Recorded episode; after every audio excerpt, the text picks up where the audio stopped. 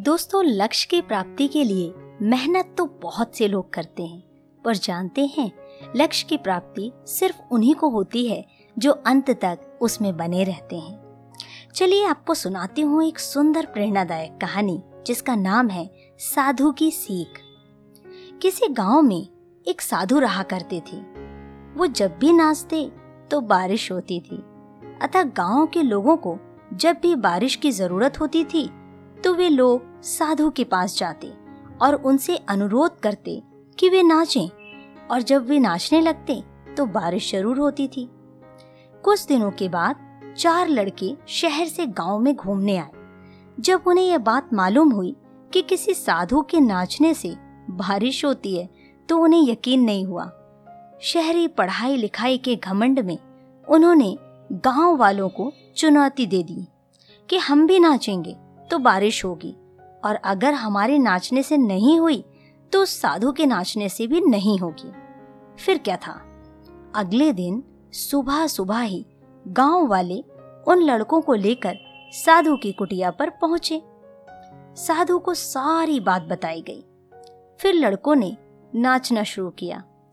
आधे घंटे बीत गए और पहला लड़का थक कर बैठ गया, पर बादल नहीं दिखे। कुछ देर में दूसरे ने भी यही किया और एक घंटा बीतते बीतते बाकी दोनों लड़के भी थक कर बैठ गए, पर बारिश नहीं हुई। अब साधु की बारी थी। उसने नाचना शुरू किया। एक घंटा बीता, बारिश नहीं हुई। साधु नाचता रहा। दो घंटा बीता, बारिश नहीं हुई, पर साधु तो रुकने का नाम ही नहीं ले रहा था। धीरे धीरे शाम ढलने लगी कि तभी बादलों की गड़गड़ाहट सुनाई दी और जोरों की बारिश होने लगी। लड़के दंग रह गए और तुरंत साधु से क्षमा मांगी और पूछा, बाबा, भला ऐसा क्यों हुआ कि हमारे नाचने से बारिश नहीं हुई और आपके नाचने से हो गई?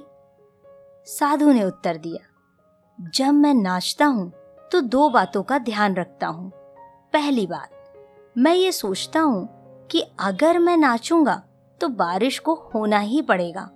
और दूसरी, ये कि मैं तब तक नाचूँगा जब तक कि बारिश ना हो जाए। फ्रेंड्स सफलता पाने वालों में यही गुण विद्यमान होता है।